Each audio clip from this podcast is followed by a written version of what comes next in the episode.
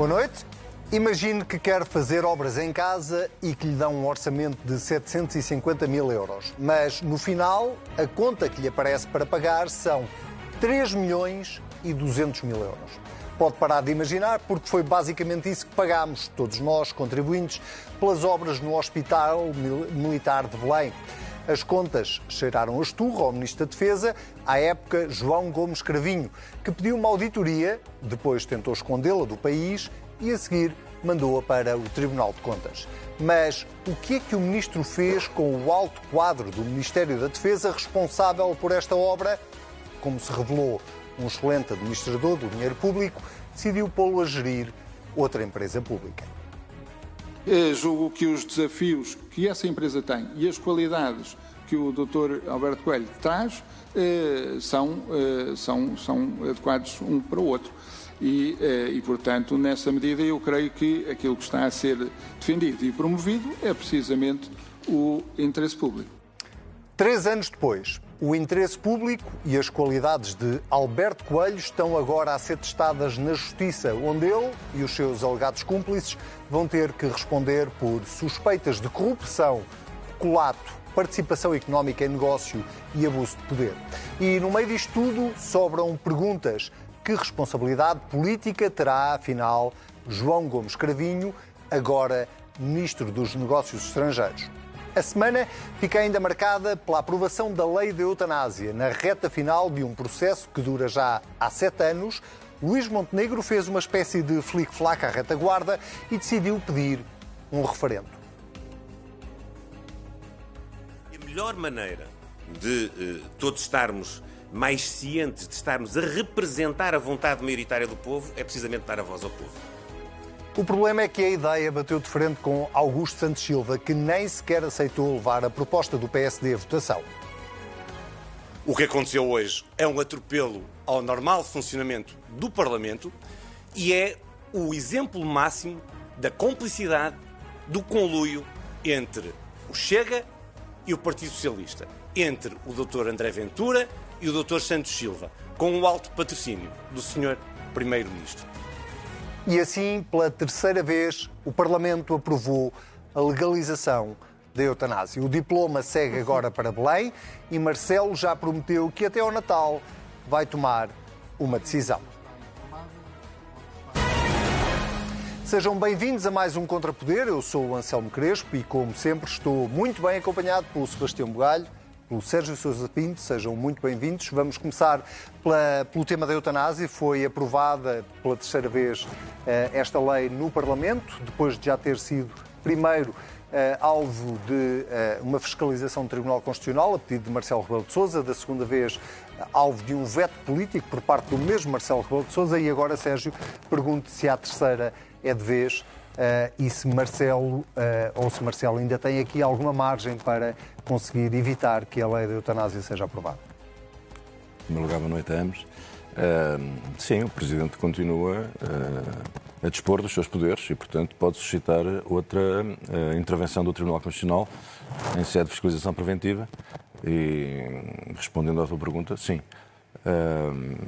E vês sinais de que seja essa a intenção de Marcelo, daquilo que ele tem vindo a dizer em público, quando ele diz, bom, eh, isto até ao Natal toma uma decisão uh, e não se pronuncia mais sobre o assunto, vês sinais de que Marcelo possa estar mais inclinado para um lado ou para o outro, ou não consegues fazer essa interpretação? Bom, eu, um, olhando para uh, o texto que saiu da última, da última versão, entretanto aprovada, da, da legalização e da disponibilização da, da morte medicamente antecipada, que é uma, uma designação que me parece mais apropriada. eu acho que os problemas jurídicos são, são difíceis de resolver. E eu não, não, não, sei se a solução que nós encontramos, a bancada do Partido Socialista e as demais que participaram nesse, nesse esforço de concertação e de resolução das, das questões suscitadas pelo, pelo Tribunal Constitucional Não sei se o resultado é satisfatório. Isso, e, portanto, eu acho que o Presidente da República uh, tem, dispõe de condições para, para, para, para, para suscitar uma revisão da constitucionalidade, se, se o entender fazer. Tu tens dúvidas sobre a constitucionalidade? De... Não, eu, eu, eu, eu, eu, eu reconheço, uh, eu reconheço uh, deficiências a, a certos aspectos da redação mas uh, não posso dizer que, me, que, que, que, tenha uma solução para, para, o, para o problema. Uh, vamos tentar explicar isto de uma forma simples. Uh, é uma lei que tem que socorrer de conceitos, de conceitos vagos ou determinados. Numa matéria muito sensível, em que o Tribunal Constitucional se insurgiu contra o elevado grau de indeterminação. Não é? Uh, e, portanto, eu não sei se a solução encontrada dá uh, uma resposta cabal e suficiente, uh, suscetível de satisfazer o Tribunal Constitucional. A ideia de, de doença grave, doença terminal, enfim, um conjunto de. O direito se muito de conceitos vagos determinados. Mas, de facto, em matéria desta natureza, convinha que a lei fosse tão precisa quanto possível. Agora, se me perguntas, tens uma redação alternativa? Em que, por exemplo, uh, em que a definição e em que a densificação dos conceitos uh, seja mais, mais bem conseguida? Não Só tem. analisando o direito comparado e vendo como é que outros países resolveram uh, este problema hum, difícil.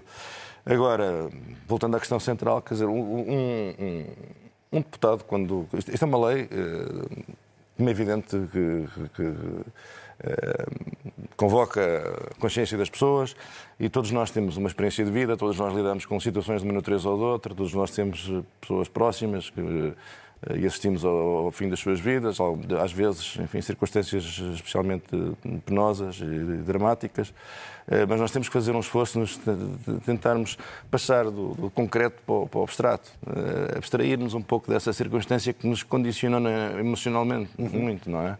Uh, e passar do particular, que é a nossa experiência, para o, para o geral. Esse, esse, esse é o esforço do, do, do legislador. Eu, eh, pela minha parte, fiz o melhor que podia, que sabia, e julgo que todos, não sei se foi bem sucedido, eh, julgo que todos os deputados fizeram essa mesma, essa mesma, esse mesmo esforço. E achas que houve uma evolução nos últimos sete anos, desde que esta lei começou a ser eh, debatida ou colocada em cima da mesa, sobretudo nas últimas duas legislaturas? Houve uma evolução positiva, apesar de tudo, apesar das dúvidas que tens, houve uma evolução positiva na redação final? Não, eu quer dizer, vamos lá ver, o mais importante a esse respeito é o, o, o debate uh, prolongado uh, que houve na sociedade portuguesa e no espaço público, com artigos de opinião, pessoas que têm um ponto de vista e pessoas que têm um ponto de vista contrário. Uhum. Já agora esclarecendo, eu sou a favor da, justamente da antecipação uh, médica da morte e devo dizer que tenho o maior respeito pelas pessoas que têm, que não são. têm uma opinião diferente da minha porque de facto são pessoas que se debateram com os mesmos dilemas com que eu me debati e encontraram uma solução que não foi aquela que eu encontrei. Mas tenho, aliás, até me custou um pouco ver um certo aproveitamento político rasteiro e, uh, deste tema. Uh, porque não se prestava a isso. Não se prestava a isso. É um tema que devia ser tratado com, com, com, com grande seriedade e com um espírito de compromisso para encontrar as soluções que melhor sirvam o país. Porque foram, foram, foram apontadas objeções uh, que, são, que têm que ser tidas em consideração. Uh, pessoas capazes, competentes, vozes autorizadas, vozes que nós habituámos a escutar com. Uhum. No meu caso do Dr. Oliveira Silva, que é um homem que, se bem percebo, se bem interpretei a sua opinião, não tenho nenhuma objeção de princípio em relação à ideia da morte uh, medicamente antecipada, mas que tem reservas em relação às condições de, de operacionalização da, da, lei da eutanásia no nosso país. Alegando a escassez, a insuficiência dos cuidados paliativos. 80% das pessoas que, que, que, precisam de cuidados paliativos não acedem a eles. É e, portanto, um homem que tem uma posição que, não sei se estou a interpretar mal as palavras dele, espero não, não estar a fazer, que julgo que tem uma posição de princípio favorável uh, à eutanásia, uh, por razões que têm a ver com as, com as, condições práticas da sua viabilização e também as reservas de ordem jurídica que ele também não deixa de suscitar, ele considera que esta, que, que esta lei não serve, que a lei é má e que esta solução encontrada não é a que melhor, a que melhor serve o, o, o, o país. E, portanto, quer dizer, muita gente participou no debate, pessoas, especialistas, pessoas de boa fé, pessoas de convicção, também alguns habilidosos, como sempre, politicamente, a tentar ver qual é o ângulo que os permite faturar mais uns votos aqui e acolá, mas hoje levaram uma grande demonstração do Dr. Pedro Passos Coelho, que fez um já lá vamos, já lá vamos, já lá vamos, já lá vamos. Já lá vamos. Okay. Deixa-me ir primeiro à questão substancial e ouvir a opinião do Boa noite. sobre isso. Boa noite. Uh, uh, sobre uh, a evolução que esta lei foi tendo ao longo do, dos últimos anos e, a, e, esta versão final e, e, perceber também um bocadinho aquilo que, que quis perceber com o Sérgio, que é qual é a tua opinião, qual é a tua posição relativamente a esta lei? Achas que ela sai melhor agora uh, do que estava na, na, sua versão inicial ou, pelo contrário, achas que eu, ela eu, continua a ser má?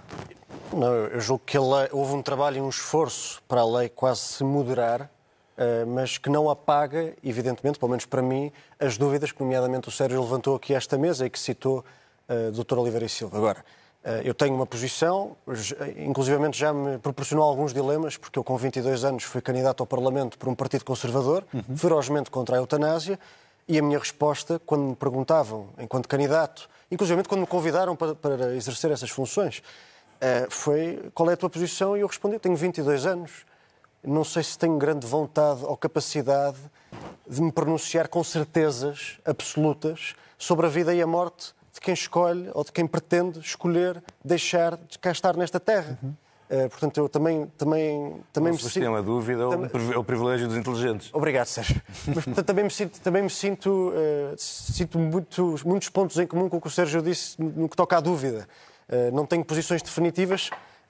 estou na comunicação social há cerca de nove anos. Tenho algumas dúvidas se a discussão terá sido suficiente ou suficientemente esclarecedora para o país todo, enquanto um, enquanto, um, enquanto comunidade.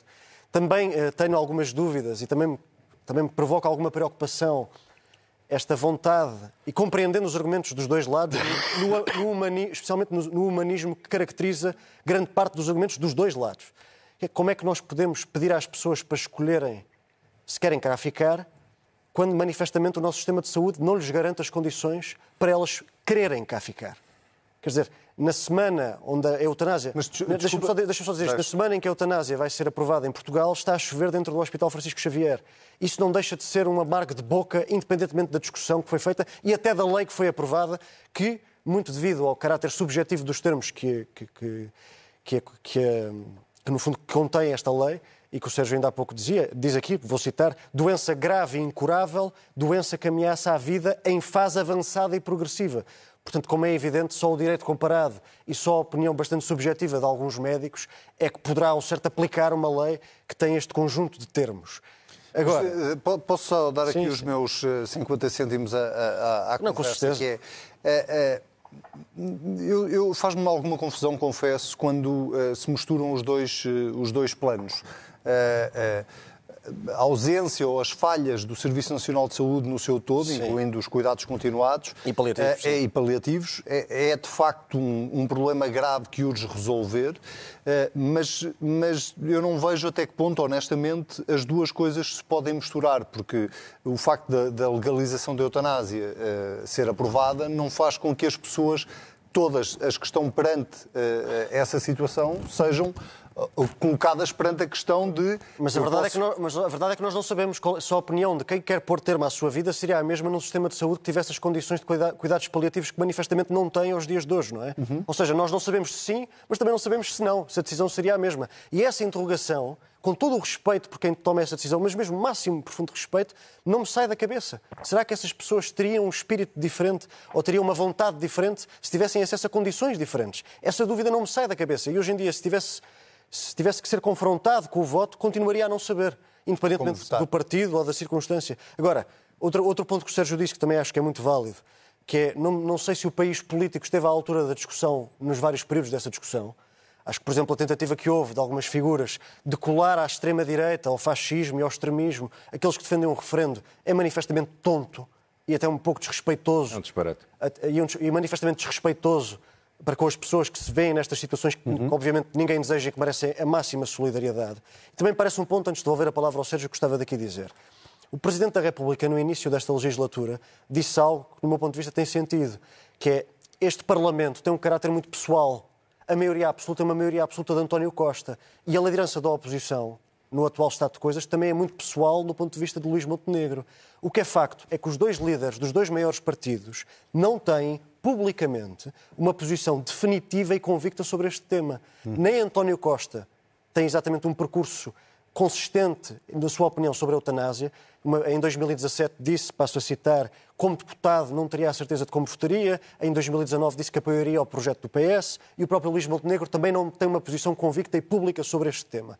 O facto dos dois maiores líderes partidários numa democracia representativa não terem essa posição consistente e convicta sobre um tema tão marcante do ponto de vista civilizacional, creio que torna o instrumento do referendo bastante passível de ser utilizado neste caso. E, então, antes de devolvermos a palavra ao Sérgio, vamos exatamente fazer essa ponte para, para o debate político que houve esta semana, começando com uh, Luís Montenegro, que é na reta final do processo decide aparecer com a proposta de um referendo.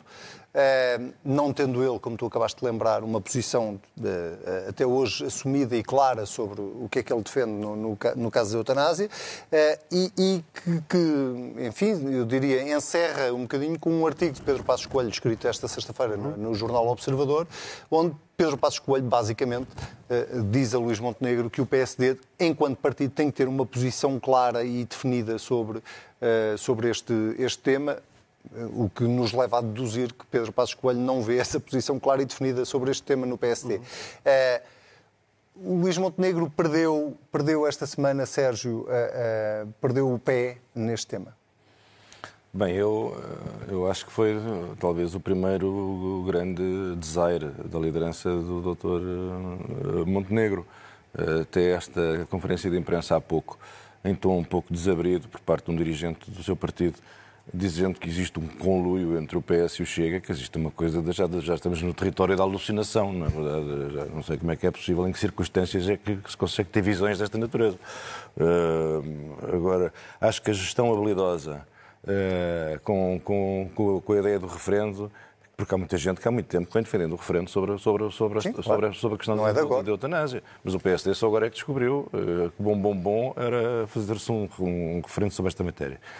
E hoje levou aquilo que em português chama uma ensaboadela, uma, uma forte demonstração de, do Dr. Passos Coelho, que lhe veio dizer uma coisa muito simples, que é o que se espera do PSD é uma posição de princípio, assenta em convicções. E como isto é uma matéria melindrosa, deve reconhecer o direito àqueles deputados do PSD que não, por razões de consciência não, se, não conseguem acompanhar o partido, o direito de votarem de forma diferente. Mas o partido tem uma orientação e diz ao país o que pensa sobre a matéria.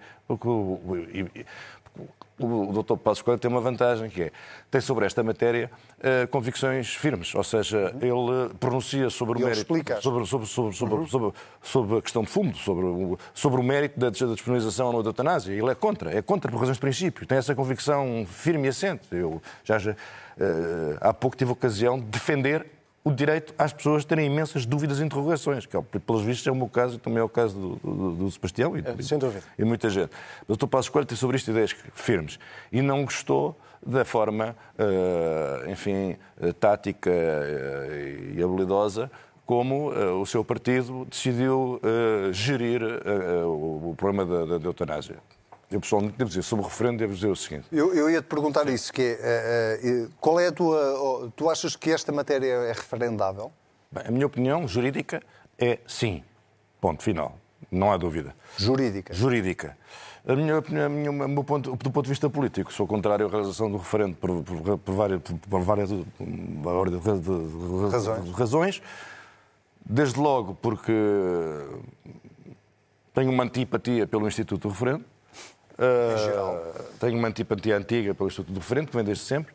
O Instituto do Referendo aparece na nossa Constituição. A esquerda sempre foi contra o referendo, sempre considerou que o referendo era uma espécie de plebiscito que regressava como forma de subverter a Constituição, valores constitucionais, o que é que fosse. E a direita sempre foi muito mais, aquilo que chamaríamos de direita plebiscitária, sempre foi mais entusiasta do referendo. Quando nós olhamos na história, vemos que vários regimes caíram com guinadas uh, resultantes de, de, Regimes e grandes figuras. De, regimes e grandes figuras, enfim. Uh, uh, e e, portanto, eu tenho esta antipatia em relação. E depois, a da altura, as coisas começam a mudar quando aparece, sobretudo da área da esquerda, uh, os apóstolos da chamada democracia participativa, não é? Uhum. E que encaram o referendo já não, já não, já não têm receio do referendo, porque uh, já não olham para, para, para, para o referendo como talvez como a geração anterior uh, de socialistas o, via, e que acha que isto é um grande avanço em termos de democracia participativa. E criam-se as condições políticas para meter o referendo na Constituição. Mas tu achas que esta posição de Luís Montenegro em vir pedir um referendo à última hora era uma tentativa de uh, adiar esta votação que houve no Parlamento, uh, ou, ou, tu achas que ele está plenamente convicto de que se esta matéria fosse a referendo, a maioria dos portugueses provavelmente chumbaria a legalização da eutanásia?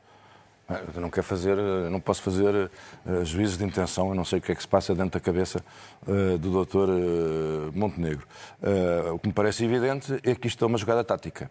E, a, e a mim entristece-me, porque já, talvez tenha funcionado. já não há paciência para, então, para jogar Então táticas. eu podia ter feito a pergunta de outra maneira. Luís Montenegro quis, com esta apresentação da proposta do referendo, e agora uh, começo por ti para, para, para, ouvir também o Sebastião sobre isso, quis com esta proposta uh, pescar aqui o olho a um eleitorado uh, que o PSD perdeu, um eleitorado mais conservador, mais um eleitorado mais de direita. É, se calhar essa análise de, não é destituída de, de razoabilidade, porque, como já vimos hoje, o PSD é disparar para a esquerda e para a direita, para o PS e para o Chega, portanto, ali a tentar uh, abrir o seu território, alargar o seu território, o seu espaço, que acho, acho muito bem que o faça.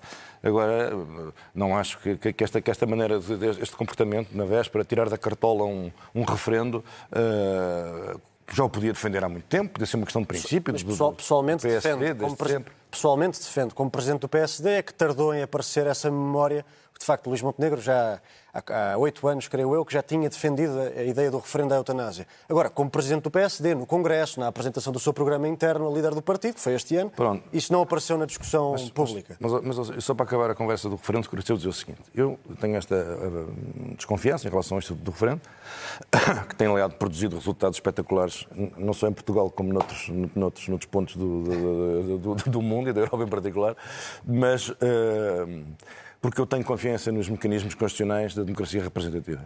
E, portanto, eu acho que uh, as decisões tomadas uh, em sede parlamentar uh, são decisões suficientemente democráticas, porventura as únicas democráticas, porque a democracia direta, enfim, é um, é um, é um, sistema não só largamente inviável, como conducente a resultados de, deprimentes. E, portanto, a democracia que eu acredito é uma democracia constitucional, uma democracia representativa, e aproveito para dizer que o pior desfecho possível desta, desta situação eh, seria uh, reproduzir aquilo que o engenheiro António Guterres e o professor Marcelo Rebelo de Sousa fizeram em 1997 que é em cima de uma lei aprovada na Assembleia da República fazerem o referendo.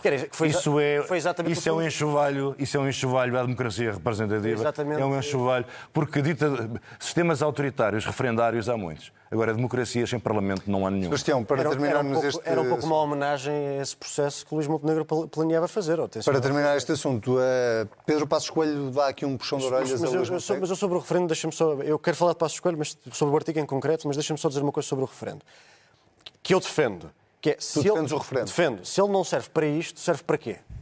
Se o instrumento do referendo, não, de facto, tem, estas, tem estes defeitos todos que o Sérgio refere aqui, eu, e a história comprova-os, é, é, isso é uhum. é tudo verdade, quer dizer, mas se o, defendo, se o referendo tem estes defeitos todos, então mais vale retirarmos-lo da Constituição. E nas propostas de revisão constitucional dos dois partidos ninguém fez, ninguém fez isso. Nunca sairá da Constituição. Pois é, curiosamente. Porque o populismo vai imediatamente mas, mas, esclarecer. Mas, mas, o, meu ponto, o meu ponto é, quer dizer, se, se, os dois líderes dos dois maiores partidos não têm uma posição consistente e convicta sobre a eutanásia, e se não há consenso dentro dos próprios partidos sobre ela, porque se formos perguntar a ministra ministro no Conselho de Ministros, tenho a certeza que ainda acabávamos todos um bocadinho surpreendidos. Ou, por exemplo, ao Presidente da Assembleia da República, entre outros. Hum, se não há consenso dos dois principais partidos, nem sequer nos dois homens que os, que os lideram, mas tu achas que é a mesma coisa fazer um referendo sobre a eutanásia ou um referendo sobre a regionalização? Não, não, não, mas eu não disse isso, não é? Estou eu a perguntar. Não, não acho que seja a mesma coisa, mas não acho que um seja mais importante do que o outro. Acho que a partir do momento em que vamos referendar... Não, também não era essa a intuição. Administrativamente... administra... a ir a administrativamente... Tu dizes para que é que serve a figura do referendo. Não, mas, mas repara, a figura do referendo... Vamos, vamos por partes. Do ponto de e vista... já agora outra pergunta, irmã. E para que é que serve o Parlamento? Certo, mas eu não estou a menosprezar o Parlamento agora. Do ponto de vista orçamental, logística e da agenda política, não há dúvida que se houvesse um referendo à regionalização, acabava o ano político o referendo à eutanásia seria mais simples do ponto de vista vá, prático e, e legislativo. Uhum. Olha, a pergunta não, não, não, tem nada de fácil. E, e, administrativo. Agora, do ponto de vista moral e civilizacional, parece-me que o referendo à eutanásia é muito mais importante do que referendar as regiões do país. Sobre Passos Coelho. Sobre, sobre, sobre Passos Coelho, poder dizer qualquer coisa. Também temos que dizer que o Luís Montenegro, ao propor o referendo, não há dúvida que taticamente funcionou, porque a direita católica não vai perdoar, não vai perdoar ao Chega não vai perdoar ao Chega. o Chega quem, quis um que andava, que andava a namorar nos últimos dois anos, mas a direita católica conservadora não perdoa ao Chega ter estado ao lado do PS na, na, na negação ou no negar do referendo que aconteceu esta semana, isso tenho a certeza. Agora, teria funcionado melhor se não tivesse levado a tal rebocada que o Sérgio Sousa Pinto descreveu de Pedro Passos Coelho, que no fundo escreve um artigo a dizer ao homem que, que lhe deve a sua existência política nos, nos palcos principais, vem dizer ao meu amigo, defina-se. Defina-se, diga aquilo em que acredita, porque o Presidente do PSD pode ter uma posição e manter a liberdade de voto no grupo parlamentar. E o que é facto é que Montenegro é contra o referendo da regionalização, mas não tem posição sobre a regionalização. É a favor do referendo da eutanásia, mas não tem posição sobre a eutanásia. Portanto, quer dizer, para ser candidato a primeiro-ministro tem que ser um bocadinho mais do que o anti-António Costa. É preciso representar qualquer ah, coisa. Ah, eu, eu acho que, eu, eu acho só, que o Sebastião tem razão nisso. E não, não, é só isso, quer dizer, uma pessoa, uma pessoa só. Que, para ser líder é preciso pessoa, representar alguma coisa. Na política, uma pessoa tem que uh, pôr a cabeça no cepo por meia dúzia de convicções. Não, é? não pode ser só uma espécie de surfista que uh, gera com habilidade. Mas tinha, uh, quer dizer, não faz nada de jeito, mas também não cai a água. Mas não, quer dizer. É... Tinha, mas tinha um enorme risco. E aí eu também tenho que elogiar o seu desprendimento, que é Luís Montenegro. Sabe, perfeito, sabe perfeitamente que se houvesse um referendo tendo em conta que o seu próprio partido não iria ter uma posição única sobre a eutanásia, o referendo da eutanásia seria uma oportunidade de ouro para o Chega, porque iria ser porta-voz de toda a direita conservadora e polarizar a sociedade entre o PS e o Chega. Portanto, este referendo, curiosamente, seria um enorme risco para a própria liderança de Luís Montenegro. Muito bem, meus senhores, eh, eu acho que nós vamos ter que Nos voltar... Tempos que correm não ter convicções é uma coisa extraordinariamente eh, prática. Ou ao contrário, não é? Ter convicções é uma coisa extraordinariamente rara. Vamos Sim. Uh, nós temos que avançar, mas eu acho que nós vamos ter que voltar eh, mais programa, menos programa a este tema uh, da eutanásia, até porque tudo fica agora nas mãos de Marcelo Rebelo de Sousa. Para já vamos ao uh, Quem Vota desta semana. Diretamente para ti, Sebastião Bugalho, tu votas uh, na responsabilização política de João Gomes Cravinho, neste caso, uh, que esta semana teve desenvolvimentos na Justiça, na, não apenas em relação à construção, eu só falei na introdução da construção do Hospital Militar de Belém, à, às obras no Hospital Militar de Belém, uh, mas, mas o processo que está em curso diz respeito a, a outros, outras, obras, a outras obras e outras adjudicações, e é, mas, mas aqui a parte política que se coloca é perceber até que ponto é que João Gomes Cravinho, tendo agido como agiu, uhum. e na introdução acho que ficou mais ou menos claro qual foi o procedimento de João Gomes Cravinho, eh, que, por um lado, eh, tendo tendo-lhe sido levantadas dúvidas sobre, sobre as contas, mandou para o Tribunal de Contas, mas, por outro, não deixou cair... Para o Tribunal de Contas e para, PG, para o Ministério Público. E para o Ministério Público. Mas, por outro lado, não deixou cair Uh, o, seu, uh, o, o, homem responsável por isto, aparentemente, ou, ou por quem recaem suspeitas, uh, e deu-lhe uma empresa da Empordef para, para gerir. João Gomes Cravinho tem relações políticas a tirar? absolutamente, e eu tenho que dar duas notas que são importantes para esta discussão. A primeira, e é mesmo sentido, porque a jornalista de investigação Valentina Marcelino e eu próprio estivemos durante mais de um ano e meio como vozes únicas a falar sobre este caso. Portanto, eu devo um agradecimento a ti, Anselmo Crespo, que eras o máximo responsável editorial desta casa quando eu te quis trazer isto para cima da mesa e deste-me todo o espaço para explanar o sucedido. Ainda eu... no tempo da lei da bolha. E ao Sérgio Sousa Pinto pela enorme paciência que teve quando eu monopolizava os nossos programas sobre este caso, a quem ninguém ligava nenhuma. Monopolizas muito Portanto, bem. Portanto, o meu agradecimento a vocês os dois, pessoal, por, por essa vossa generosidade. Não é necessário, mas agradeço. Mas sobre este caso, Porquê é que isto, fundamentalmente, é uma questão que merece consequências políticas, como tu dizias, apesar de, extraordinariamente, só o Partido Comunista Português e o Partido Chega é que o disseram esta semana. Portanto, só os dois partidos das franjas do regime é que vieram pedir consequências políticas aos atores do regime. O que mostra um grau de comprometimento dos partidos do governo, todos, em relação a este caso. Estamos a falar de um caso que envolve empresas com proprietários do PSD, um diretor-geral do CDS e um ministro do Partido Socialista. Epá, não, não, ponha, não ponhamos os três no mesmo saco. Não, não, não pomos os três no mesmo saco, mas... Uma coisa é a responsabilidade política, outra silêncio- coisa é a responsabilidade criminal. Mas eu não estou a falar de responsabilidade criminal, estou a falar de vamos lá, responsabilidade não vamos a- política. não vamos amalgamar Há, há um pessoas. há um silêncio ensurdecedor do regime no último ano e meio sobre este caso e que nesta semana, do meu ponto de vista, foi sintomático. Foi sintomático. E o que é mais interessante, e por isso é que eu não, não, não me venham com a linga-linga do- à justiça ou que é da justiça, porque antes destas detenções, antes desta- destes mandatos, antes destas suspeitas, antes de- destes senhores serem erguidos, antes disto tudo, tudo aquilo que é politicamente condenável já tinha acontecido, já tinha sido falado. Isso é que é extraordinário. Já tinha sido público no Parlamento, já tinha sido notícia, já tinha sido falado neste painel. E o que é que foi, o que é que é facto e o que é que não, não independentemente do que acontecer na investigação e no, naquilo que a Justiça e os tribunais disserem, o que é que é facto e que nós podemos ter como verdadeiro, porque aconteceu o mesmo, uma soma de ilegalidades. Que são, foram violações sistemáticas da lei. Seja o contrato de remodelação da obra do Hospital Militar de Belém, logo à partida ao contrato, que foi feito ao abrigo do diploma 10A, que facilitava a contratação pública e o ajuste direto para responder à pandemia, não cumpria com o diploma. Portanto, logo à nascença, nasceu torto. Já viu uma ilegalidade. Depois, o diretor-geral que, fez, que assinou e subscreveu estas adjudicações estava a adjudicar a um orçamento, logo os 700 mil originais, que depois resvalaram para os de 3,2 milhões de euros, só os 700 mil já excediam as competências da sua função, que estava limitada a orçamentos de cerca de 200 mil euros. Portanto, logo à nascença já quebrava a lei.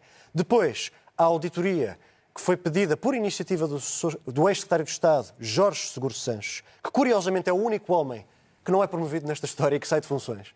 Portanto, eh, o, o governo, neste caso, acaba por promover todos, menos o único que chamou a atenção para a legalidade. É uma triste ironia desta história. Mas a, a própria da auditoria foi escondida dos portugueses. Pôr a hipótese do Jorge Seguro Santos ter saído porque quis ir.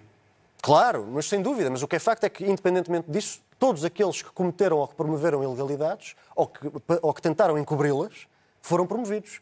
João Gomes Cravinho. O porquê já agora também pode ter a ver Sim, com, o processo em si condutor. ou Mas- com mas o só, para, só mesmo para terminar, só mesmo para terminar. O, o João Gomes Cravinho, que era Ministro da Defesa e que deu o Estatuto de Confidencialidade e Secretismo a um documento que depois a CADA, a Comissão de Uhum. Acesso aos Documentos Administrativos, veio dizer que não devia ter dado. Que é a famosa auditoria, não é verdade? Exatamente. Portanto, tentou dar um. Tentou, não, deu mesmo. O Estatuto de Confidencialidade a uma auditoria sobre uma obra pública, quando isso viola a lei. Portanto, isso é uma ilegalidade. E depois é promovido a Ministro dos Negócios Estrangeiros. O senhor que era eh, presidente, o presidente do Conselho de Administração das Indústrias de Defesa Nacionais, Marco Capitão Ferreira, foi promovido a secretário de Estado da Defesa. O senhor que era, que era funcionário do Ministério da Defesa foi promovido a coordenador, detido esta semana. Foi- e foi promovido a coordenador pela atual Ministra da Defesa. Portanto, toda a gente que fez a geneira foi promovida e o homem que chamou a atenção para a geneira João- voltou para deputado. Diretamente e rapidamente, João Gomes Cravinho eh, eh, não tem condições políticas para continuar no governo? Tenho, tenho um um enorme respeito pessoal e intelectual por João Gomes Cravinho e, até, e bastante simpatia. Agora, juntando isto ao caso Miriade, em que não comunicou nem ao, Presidente da República, Comandante Supremo das Forças Armadas, nem ao Primeiro-Ministro, seu chefe no Executivo, não lhe comunicou das suspeitas de criminalidade organizada dentro do Estado e das Forças Armadas sobre o tráfico de diamantes e ouro, comunicou às Nações Unidas, mas não comunicou a Belém nem a São Bento, juntando esse caso a este caso, onde tentou esconder uma auditoria, onde jornalistas foram interrogados para revelarem as suas fontes, eh, de uma forma completamente claustrofóbica do ponto de vista democrático, e juntando à sua promoção do, do diretor-geral para presidente de uma empresa pública na área da defesa, tudo isto leva a crer que, infelizmente, eu não acredito que o João Gomes Cravinho tenha nada a ver com os esquemas de corrupção, mas manifestamente falta-lhe o discernimento para o exercício de altas funções públicas. Sérgio, concordas? Bom, eu acho que há aqui, evidentemente,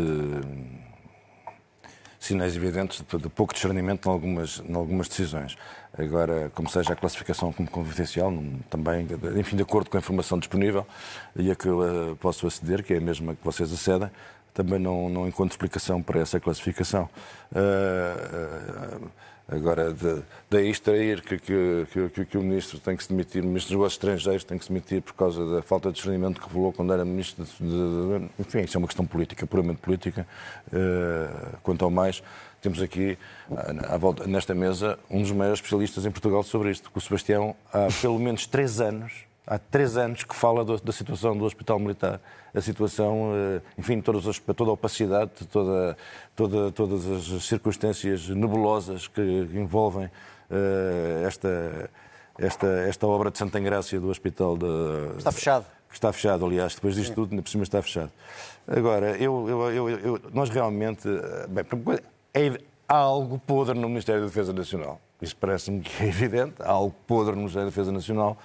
E, essa, e agora é a oportunidade de proceder a essa, essa higienização. É? Isso é, tem que se proceder a essa higienização. Já chega, já chega de histórias do Ministério da Defesa Nacional. Uh, e depois, também é preciso dizer o seguinte: uh, às vezes as instituições decepcionam o país. Uh, mas também é a altura, julgo eu, fazer aqui um louvor a outras instituições, como a Polícia Judiciária. Uh, eu acho que se justifica fazer um louvor à Polícia Judiciária, porque a Polícia Judiciária é uma instituição que existe, que é operativa, que funciona, não é verdade? E que funcionando está a defender o regime democrático. Está a defender o regime democrático dos ataques dos populistas que se aproveitam de, de, destas misérias da, corrupção, não é verdade? Para atacar aquilo que eles chamam o sistema não é? Só que o sistema, não é? que é o regime democrático, tem instrumentos para se defender daqueles que uh, enriquecem ilicitamente no exercício das suas funções. E com isto não estou a condenar ninguém. Só me faltava, eu não conheço o processo, nem intenciono conhecer, estar aqui a fazer julgamentos sumários. Mas o que é certo é que a Polícia Judiciária cumpriu a sua missão. E, portanto, e já que estamos aqui a lastimar o Estado sim, em que se encontram, eu acho que se justifica uma, uma palavra de apreço pelo, só, pelo, só, pela nossa rápido, Polícia Judiciária. Mesmo muito rápido, para me juntar aos louvores, também tenho que fazer um elogio não só à, à, jornalista que já mencionei, e Valentina, Valentina, Valentina Marcelino, mas também um pormenor muito interessante, que é este caso só existe e só veio à praça pública e o Ministro, as, as imagens que passámos na abertura deste programa do Ministro a elogiar o homem que, era, que já era suspeito, esse é que é o ponto, é que o Ministro Gomes Cravinho, que enviou uma auditoria para o Ministério Público, onde o homem era suspeito, foi o mesmo Ministro Cravinho que nomeou esse homem para uma empresa pública da área da defesa, onde ele já era suspeito. Portanto, a contradição está aí. Mas esta audição, estas perguntas só foram colocadas, a pressão para a auditoria ser desclassificada e o parecer da CADA só aconteceu por causa do trabalho de dois deputados do PSD, que nós até conhecemos, o Sérgio foi colega no Parlamento deles, deles os dois, uma já não está, que era a deputada Ana Miguel Santos, uhum que nem era apoiante de Rui Rio, portanto saiu do Parlamento, e o deputado Carlos Eduardo Reis, que, era, que foi quem fez a pergunta ao Ministro neste, e que neste, não aparece aqui por neste vídeo. economia tempo. O PSD não tinha interesse nenhum em ir atrás deste caso, até porque tinha algum, algumas figuras que são suspeitas, envolvidas e próximas do partido, e apesar disso, este, este, homem e esta mulher, no Parlamento, fizeram por trazer a verdade ao de cima. Portanto, no que toca aos elogios e às instituições, Estão também prestaram o serviço. Muito bem, vamos às moções desta semana. E vamos fazê-lo de forma acelerada. Começo eu esta semana com uma moção de censura e uh, é uma moção de censura basicamente aos municípios uh, portugueses. A generalização parece exagerada, mas esta semana com o que se passou em Lisboa, em Oeiras e noutros conselhos que ficaram completamente alagados por um fenómeno extremo de precipitação, provocando prejuízos avultadíssimos a particulares e empresas, voltámos a ouvir falar em problemas estruturais nas cidades que não estão preparadas para tanta chuva. Ora, aquilo a que chamam agora de problemas estruturais pode ter outro nome.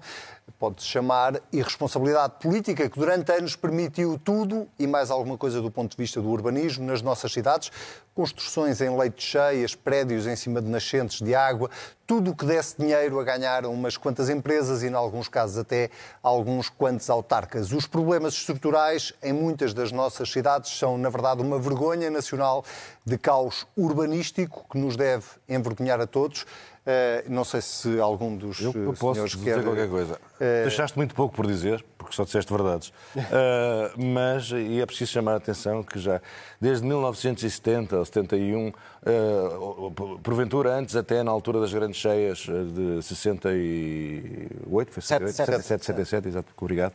Uh, o engenheiro Ribeiro Teles vinha, vinha falando dos graves erros uhum. de construir nos sítios errados, zonas declivosas, leitos de cheia. Uhum. vejam bem os nomes, os, é tipo, os nomes do, do, do, dos bairros de Lisboa e das, das zonas da cidade. Alcântara, quer dizer ponte em árabe. Portanto, como é evidente, aquilo era uma zona onde sempre existiu um curso de água, não é que agora está metido naquele famoso Sim. caneiro que também parece que já está há décadas a precisar de renovação, não sabe-se lá o que é que o caneiro a fazer.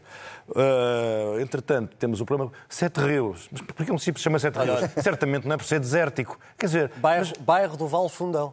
Por, dos bairros sociais mais antigos quer dizer, construção, construção, especulação imobiliária, fraqueza das autoridades públicas. Uh, e depois, quando chegam, quando chegam episódios desta natureza, não é? É muito mais prático responsabilizar as alterações climáticas. Que uma coisa... ou, ou o capitalismo, que foi o que o, o vereador João Ferreira disse, que as, as inundações eram culpa do mercado livre.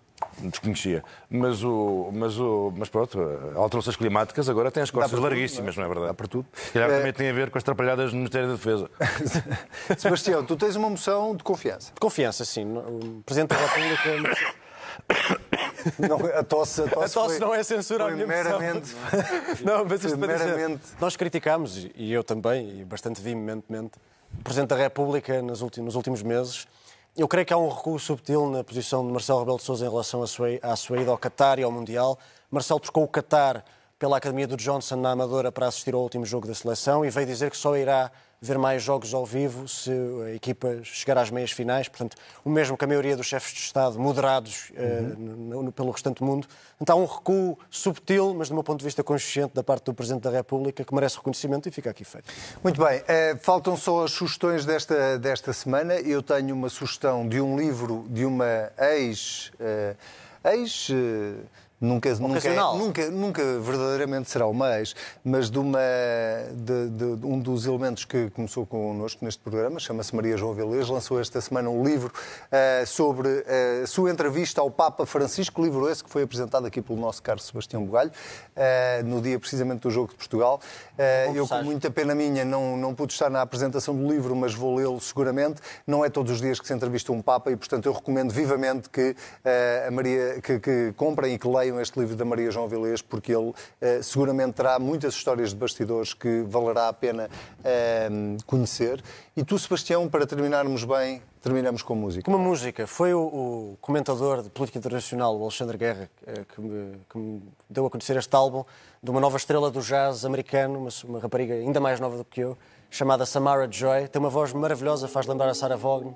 Oh, Estamos a ouvir já. E é, de facto, um grande talento. Ela tem o último... Este é o primeiro disco dela, o último disco saiu recentemente e tem esta voz que parece feita noutra década, não é? Parece Joy, não é? É, é magnífico. E deixo aqui esta sugestão aos nossos telespectadores.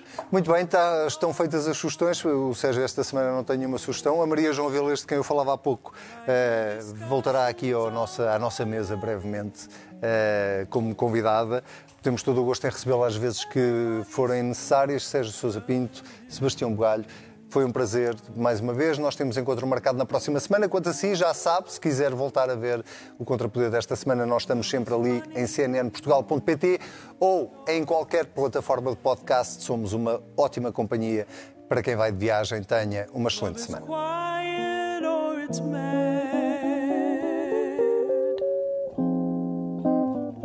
It's a good thing or it's bad, but beautiful.